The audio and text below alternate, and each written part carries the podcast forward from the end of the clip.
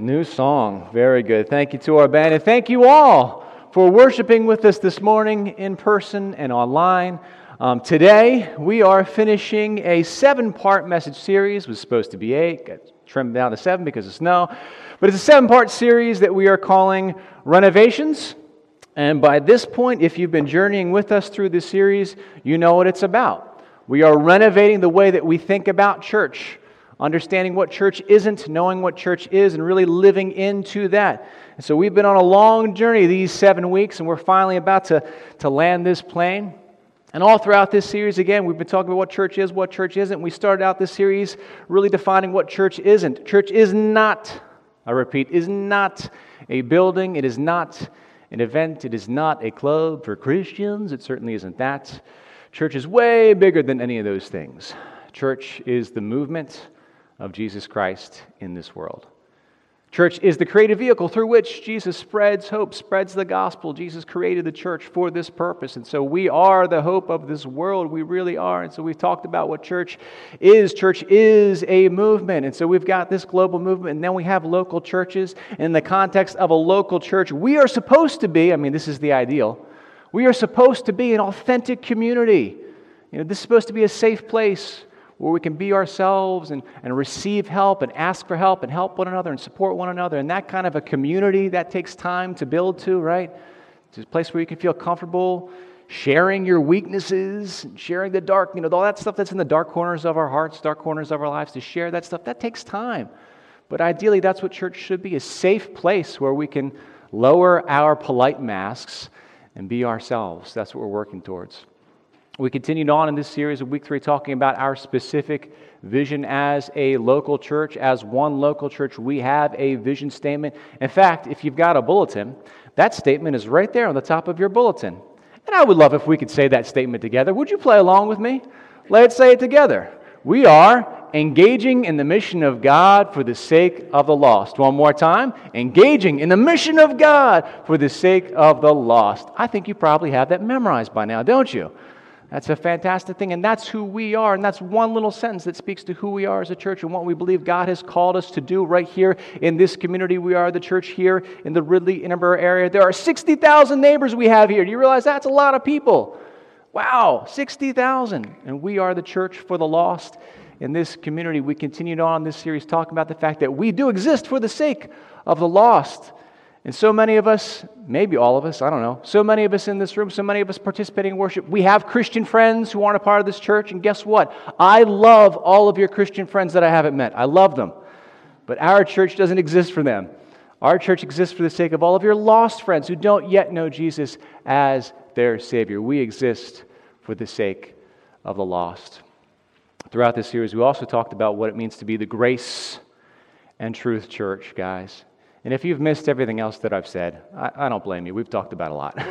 but that's the one thing to hold on to is that to be a church, we have to be filled with both grace and truth. Grace and truth. Grace is compassion. Grace is not condemning. Grace is not judging. Grace is understanding where other people are coming from. Grace is understanding that all of us have fallen short of God's standards, not condemning, not judging, showing that, that grace, showing that acceptance. Truth is truth. Truth is acknowledging that there is such a thing as right and wrong, as wise and foolish, as beneficial and detrimental.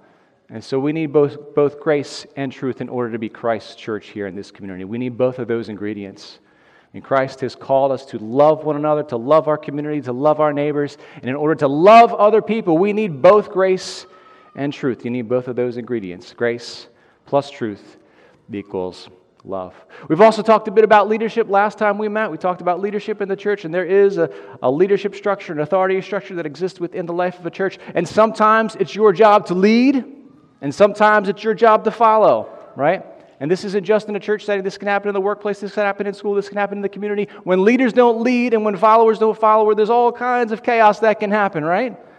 so, as one local church, we need to acknowledge the authority structure that God has given to us, that Christ has set for us. And that when it's your turn to follow, you will follow. When it's your turn to lead, you will lead. And it's so important for those of us who are in that position of leadership to earn, sustain, and maintain the confidence of the people that are following us. Isn't that important? And so when it's your turn to lead, you're going to lead. When it's your turn to follow, we are going to follow. And that takes us to the last part in this series. And this is called the partnership. And really, today, what we're going to focus on is the doing of church, what we are called to do as a church. Way back, week one of this series, I mentioned the fact that when I was younger, about a teenager, I walked into the living room of my house and the TV was on and some preacher was on and he said, Okay, we're going to do church today. We're going to do church today. I thought, What is that? Is church something that you do? Well, the reality is that there is something that needs to be done. I mean, church isn't just a bunch of beliefs. It's not just a bunch of you know time that we gather together and just talk about Jesus. There is a doing that needs to happen if we are supposed to be a church. The doing is so, so very important. We need to do. We need to do. We can't just believe stuff. We need to actually do something in this community. Um, in the classic, epic Christopher Nolan film Batman Begins, right? Rachel Dawes says to Bruce Wayne, It's not who you are underneath. You guys know the line. Yeah, you know it. It's not who you are underneath, it's what you do that defines you. You guys remember that moment? Of course you do. It's not who you are underneath, it's what you do that defines you, right? I mean, underneath, you can have all the right beliefs and you can have the best intentions and you can have the best motives and you can have the right feelings, but it's what you do that defines you. And I think she was right. And later on, Batman is there with Rachel, and Rachel wants to know who's underneath the mask. And what does Batman say? It's not who I am underneath, but what I do that defines me. Or as Christian Bale said it, it's not who I am underneath, but what I do that defines me, right? And so here's a little bonus sermon for you today. If you're seeking to become Batman, here's, here's a sermon for you, all right? So I don't know if this applies to you, but if you're seeking to become Batman, here's your sermon. If you want to be Batman, you have to do what Batman does because the being is in the doing, all right? And so that's for all of you out there who are trying to be Batman. But for the rest of us, here's what we need to realize when it comes to Christianity. If you want to be a Christian, the being, hello, is in the doing. The being is in the doing. Now, there's a journey that we go on, and some of you have reached a place in your journey where you believe certain things about Jesus. Some of us participating in worship, if not most of us, I don't know the breakdown, right? But most of us, hopefully, have reached a point where we believe that Jesus is who he claimed to be, that he is the Son of the living God, that he is equal with God. And we've reached, many of us have reached a place where we believe that Jesus did die on the cross for our sins, and many of us have accepted that gift of salvation from Jesus, knowing that we can't earn salvation for ourselves. We've accepted that gift from Jesus. We believe all these things about Jesus. Fantastic. Belief is so important. Don't, don't hear me say that belief isn't important because it is. But now that we've believed, now that we've received, what do we do, right? The being of a Christian is in the doing. The being is the, you can write that down. The being is in the doing. You can look back over your notes, and it won't make any sense to you in the future. But the being, the being is in the doing. So, I guess we should figure out what it is that we're supposed to do, right? If we're going to be individual followers of Jesus Christ, we need to know well, what is it we're supposed to do? And if we're going to be a church, we need to figure out collectively what is it that church is supposed to do? Because the being of a church is in the doing of what a church is supposed to do, right? The being is in the doing. You might be surprised to discover how easy it is for us churches to lose our way, for us to get confused, or for us to forget. What is it we're supposed to do again as a church? Wait a minute, no, we're, what is it we're supposed to do? We're supposed to gather and worship. Okay, well, that's, that's part of it. We're supposed to serve other people. Absolutely, that's, that's a big part of it. We're supposed to love other people. Well, sure, we love other people, and serving is kind of a part of love. Yeah, there's a lot of things that we're supposed to do, but if we could boil it down to the main thing, what is it that we're supposed to do as a church? I think it would be helpful for all of us. I know it's helpful for me. If I could be able to answer the question, hey, what is it that church is supposed to do? If I had like a way to answer that question maybe like, I don't know, a sentence or maybe just a couple words, that would really be helpful to me because I know that in my faith and in my journey, I need to be redirected. I need clarity. I need to know what is it that I'm supposed to do, right? In fact, growing up in a church setting, that's one of the things that had me so frustrated growing Up. I was like, what is it I'm supposed to do? What is it I'm supposed to not do? It felt like there's so many things I got to show up at this place. I got to give my money. I got to give my time. I got to give my service. I got to evangelize to other people. What is it I'm supposed to do? We need to know what it is we are supposed to do. So let's take a look at what it means to be the church, knowing that the being is in the doing. Take a look at this scripture passage. that's in your bulletin that Joyce read for us. Oh, she didn't. You didn't read that for us, did you? Was that, la- was that last week you read? Okay. Listen, all these Sundays blur together.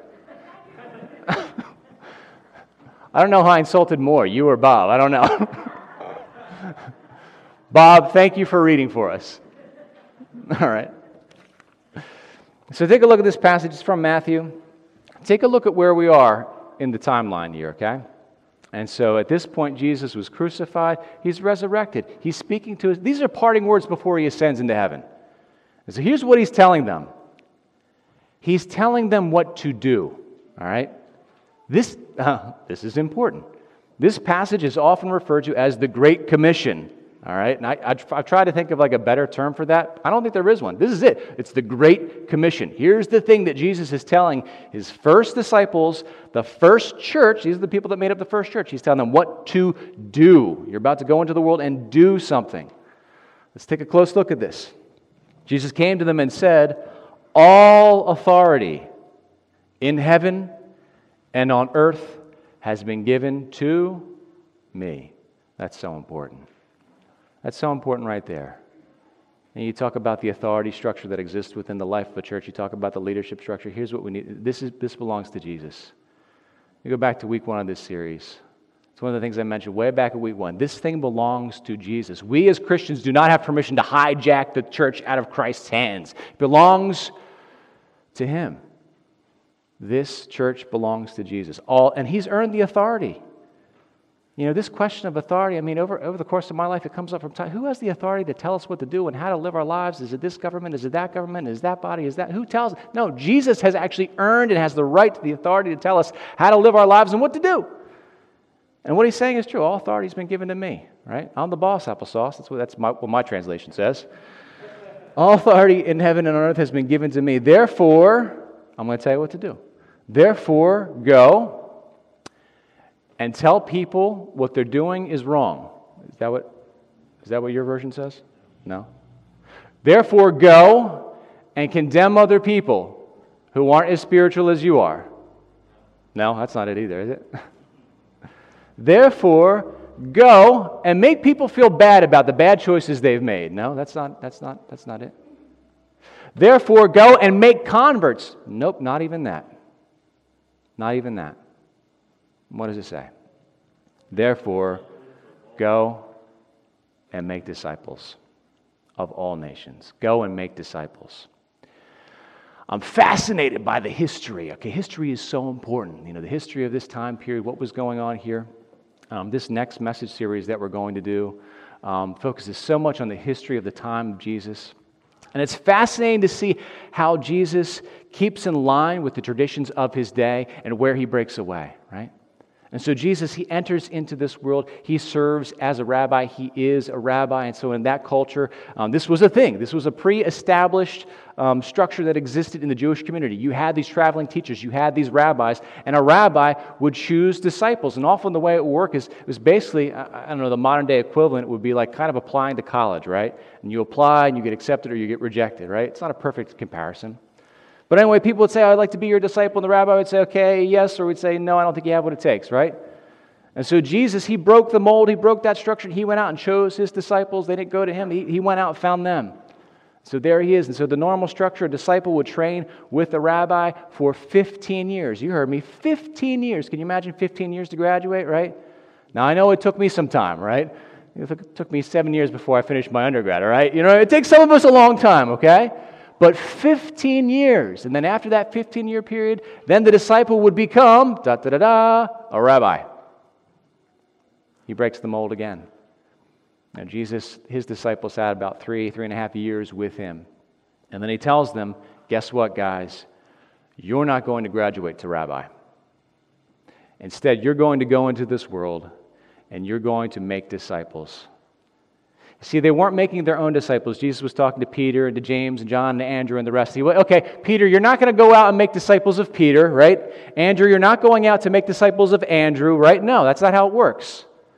Jesus is the last rabbi. And he tells his disciples, you're going to stay disciples, and you're going to be disciples that make disciples. You're going to stay disciples. Jesus remains the rabbi. We stay disciples, and we're disciples that make more disciples. Not our own disciples, but disciples of Jesus. Go and make disciples of all nations, baptizing them in the name of the Father and the Son of the Holy Spirit. This baptism, this is a ceremony. It's an outward reflection of what's going on inside of a person. Many of you have experienced this baptism. You know what that's about. It's, it's sort of like a wedding in some ways. It's a ceremony. I mean, you know, you come up and you show people and you present yourself in front of an audience, present, present, yourself, present yourself in front of the public saying, I am now a part of this. I've accepted Christ as my Savior. I'm a part of this movement. Just baptize and then teach them, these disciples that you're making, teach them to obey truth, grace and truth, truth. Teach them to obey everything I commanded you. And surely, words of encouragement, surely I am with you always to the end, to the very end of the age. Go and make disciples. What is it we're supposed to do? I just heard somebody say it. Two words. What are we supposed to do? Are you allowed to, are you allowed to call out in the middle of a church service? I don't know about that. What are we supposed to do? Make disciples. All right. Well, let's close in prayer. We got it, right? We figured it out. What's the doing? We know what the doing is. We make disciples. All right. Fantastic. How do we do that? How do we make disciples? How do we do that? Over the years, I've talked about this whole making disciple process. This discipleship thing is, is sort of a pendulum, okay, that swings back and forth, right? And so part of making disciples is working, I'll, I'll, talk about this from a leadership perspective. Part of making disciples is working with people who already believe, right? With people who already believe that Jesus is the Son of God people who believe that he's died on the cross for their sins, people who believe, and now they're ready to take that step into obeying everything Jesus has commanded. And so that's part of discipleship. I mean, Jesus spells it out for us. That's part of making a disciple is teaching people to obey. Here are the rules Christ has given us. Here are the boundaries God has given us to live within. And so that's part of making a disciple. And so then there's the other end of it. The pendulum swings the other way. The other end of discipleship is making new disciples, right? Sharing with people who don't already believe in Jesus, sharing the truth of the gospel. The gospel is central. The gospel is central, sharing what Jesus has done with people who don't yet believe. And then those people become believers, and then you help train them up in the ways of Jesus. And they get to a place where they know and can communicate and articulate, and then they make more disciples. And tick tock, the pendulum swings back and forth. That's leadership. I mean, that's discipleship from a leadership perspective. What about from the individual perspective? All right? Think about it this way What can you do? There are two things that you need to focus on. What can you do to actively participate in your own discipleship, right? That's the question. What can you do to actively participate in your own disciple being or your own disciple becoming? What can you do to better learn, better understand what it means to be a follower of Jesus? What can you do? And uh, disciples engage in various disciplines, same root word, right? Discipline, disciple. Different practices, different things that we do. What can you do to engage in your own discipleship? You can serve, okay? Christ commanded us to serve, so you can serve. Take care of somebody. Take care of somebody in your neighborhood, take care of a family member. Meet needs that you are able to meet, absolutely. You could serve within the church community, right? Whether that means you're serving a nursery or you're giving out bulletins, you're greeting, or you're running our stream or whatever. All these kind of Sunday morning things, absolutely. There's service opportunities, absolutely. When you engage in a service opportunity, you are engaging in your own discipleship. Fantastic. In your own disciple making, your own disciple becoming. Small groups, Bible studies, you know, things like, I don't know, reading the Bible, praying, having that daily quiet time. This is all part of your own disciple making process, your own discipleship. And then there are other things you can do to help make new disciples. What about that service thing that we talked about? Well, you're serving people. Maybe the people that you're serving don't yet know Jesus as Savior. Acts of service are acts of love. And so you're working with other people. Not only are you participating in your own discipleship, you are participating in the discipleship of others. And so it's up to us as the church to share the gospel, to share the gospel, to share the truth of who Jesus is with other people in our lives. That's certainly part of making disciples, right? Serving, sharing, loving, caring, all these things, meeting needs that need to be met. You're working on making disciples, right? And if you've got somebody in your life that has believed, you can start training them up. And how do you do that? Well, you can invite. The simplest thing, one of the simplest things that you can do in helping make new disciples is to invite. Right, you got to think about it from these two, different perspectives. What am I doing right now to participate in my own discipleship? And what am I doing right now to help disciple somebody else? What is it? And so, one of the things that you can do is invite. Invite that person in your life to your small group, right? Invite that person in your life to a worship service or to a service opportunity. Now, I know what you're thinking. There's a pandemic right now. That complicates things. Yeah, maybe it does complicate things. So get creative, man. Think of other things you can invite them to. Plus, by the way, you know, we got a live stream. It's never been easier to invite someone to a worship service. Do you realize that? Send them a link, right? Isn't that easy? Boom, send them a link, right?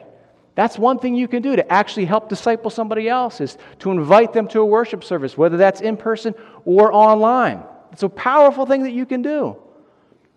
Let me talk about that a little bit. Um, so, this whole Sunday morning event, this thing that we do, uh, sometimes, and this has happened to me too, uh, sometimes those of us who are Christians can be a little bit afraid to invite our lost friends, loved ones, family members to a worship service, right?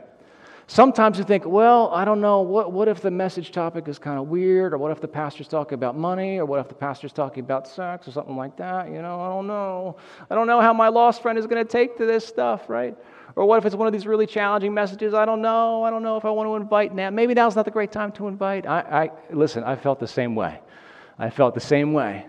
In fact, uh, in our history, there are times when um, you guys remember the theater. Some of you were back. Barnstormers Theater. You remember that? Some of you were back from those way way back in those old days. Um, but I can remember one Sunday, and I had a really tough message to give, and I saw a family of visitors walk through the door, and I said, Oh man, we ain't never to see them again. but guess what? We did see them again, and now they're a part of this church, right? And so my point is this you never know, right? Some of these tough messages, some of these, t- even when I talk about like money or talk about sex or some of this stuff like that, some of these tough messages, I mean, you don't know. Maybe it's exactly what the lost person in your life needs to hear. Maybe it is. You know, especially when I'm saying something that's very challenging to Christians, you know, because sometimes I feel like I give us Christians a hard time. Sometimes lost people love that. It's like, yeah, that pastor's right. Christians need to get their act together, right? And so don't, don't be afraid of that. I've, I've felt it too. Don't be afraid of inviting something, right? Don't be afraid to invite someone else to participate in worship. Send the link. You know, those of you who are worshiping online, send the, send the link. Say, let's watch together. You in your house, I'll be in mine. Bada bing, bada boom. It's just that simple. To that point, I will say this there are seasons in our life together as a church where we do, where I do specifically, try to create opportunities for you to invite the lost people in your life to a worship service. In fact, take a look at the back of your bulletin. Starting in two weeks on March 7th, we're going to do a new message series called Enemy of the Empire. And I believe uh, you should have received an email at 11 a.m., so while I've been up here talking, that gives you all the details about this message series. This is an in depth look at the history surrounding Jesus' life and that week leading up to the crucifixion and then on to the resurrection of Jesus, okay? And so this series will take us through looking at the historical events around the life of Jesus during that time period, take us through to Easter morning. This would be the ideal type of message series to invite your friends and family members to. The ideal, right? Someone in your life who doesn't yet believe, someone in your life that you love and you've been praying for, right? Are you like me? Do you have a list of people that you've got their names written down? You're praying for them, you're praying for them. This would be the ideal thing to send to somebody else. In fact, it might be great if you just said, Listen, I'll come to your house and I'll sit outside and we can watch this together. I'll be on my phone, you can be on your phone, bada bing, bada boom, right? And so we're creating this very intentionally as an opportunity for you to connect with the lost people in your life and give them something, invite them to something, taking a look at the story of Jesus and the events surrounding, again, the crucifixion as the, and the resurrection. And so that's one thing that you can do. You can make that invitation, right? And so you're focusing on what's something I can do? What am I doing to participate in my own discipleship? And over here, what am I doing to help disciple somebody else? Because what we're called to do as a church is make disciples. And so, if we're called to make disciples, if we're created to make disciples, then, then we need to make disciples. Because the being a church is in the doing of what a church does. And what does the church do? Makes disciples. And so I want to leave you with some specifics to think about. What is one thing that you can do to more actively engage in your own discipleship? What is it? Maybe, maybe you used to have some kind of quiet time habit. Maybe you used to read the Bible on a daily basis. Maybe you've never done that before. Maybe it's time. Maybe it's time. Maybe it's time to give that a try, right? To spend some time early in the morning or just before you go to bed reading from God's Word. It's a great discipline to engage in. Maybe your prayer life has gotten a little bit wonky with everything going on the past year and the ups and downs and the turmoil. Maybe, maybe it's time to re engage and set some, some standards around that prayer time. Here's where I'm going to pray. Maybe it's time to journal. Anybody do the journaling thing? You don't have to raise your hand. That's so powerful. Just to sit down with God. And it's not just about reading the Bible, to write down, here's, here's what I think God is saying to me. Here's my question. Just journaling. It's a powerful, powerful way to engage in your own discipleship. Or maybe it's this experience. Maybe it's the worship experience. You know, I really feel for all of you out there participating online, it's so difficult. I mean, you know that it's not the same as being here in person. And guess what? For those of us who are worshiping here in person, it's not the same for us to not have you with us, all right? This is not the same for any of us. And so I think all of us need to really have some, some increased intentionality, what we're bringing to the worship service. I mean, this worship time can be so powerful. We will get out of it what we put into it, though. And so I would encourage you, whether you're worshiping in person or online, to, to bring your full selves to that worship service. If you're online, to make that specific, to tune in on time, to sing the songs as weird as it feels, to stand up by yourself in your living room and sing those songs. I know it's weird, but there's healing in worship. We were made, guys. Use guys, listen up. We were made to worship. We were made to worship. We need this time. And I realize it's not ideal, but we need it. There is healing, guys. There's healing that can be found when we give ourselves over to worship. And so, what's one, what's one thing? All right, I gave you a list of things that you can do. What's one thing that you can do to actively participate in your own discipleship? And let's swing over here. What's one thing that you could do to actively participate in somebody else's discipleship? What's one thing you can do? Maybe, maybe it's just praying for somebody. Maybe it starts there. You got somebody in your life that you love that does not yet know Jesus as their Savior. Make a commitment to Jesus that you're going to pray for this person. Pray for this person. Maybe it's prayer. Maybe it's an invitation. Maybe it's sending a link to a worship service, right? Maybe it's an active service. I don't know what it is. But what's one thing, okay, you got stuff to choose from. What's one thing you can do to actively participate in somebody else's discipleship? Focus on that. One thing you can do for yourself in your own discipleship, one thing you can do to help somebody else in their disciple journey. Think about that. We as a church, we've been called to do both to train up people, to teach people, to help people that already believe, and to help people that have not yet believed yet understand and make a case for Christ, to show people the gospel. This whole church business is all about making disciples. We are Guys, none of us are rabbis. We are disciples. None of us are finished yet. None of us have reached rabbi level. None of us have graduated Christianity. None of us have our black belt in Christianity. We are disciples. We are disciples that make disciples. We are disciples that make disciples. That's what it means to be a church. We are disciples that make disciples. Let's pray on that.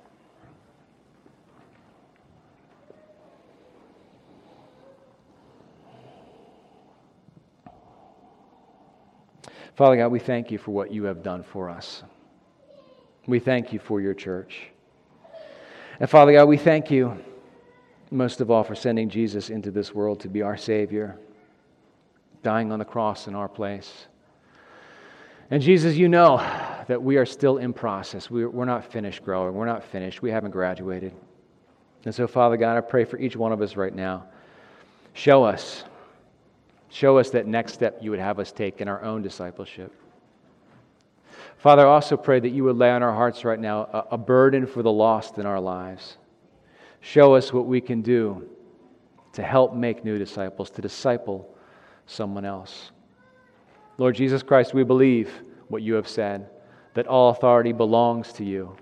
And so allow us to do the very thing that you have called us to do. Allow us to go into this community, into our world, and make disciples for you. We pray this all in Jesus' name. Amen.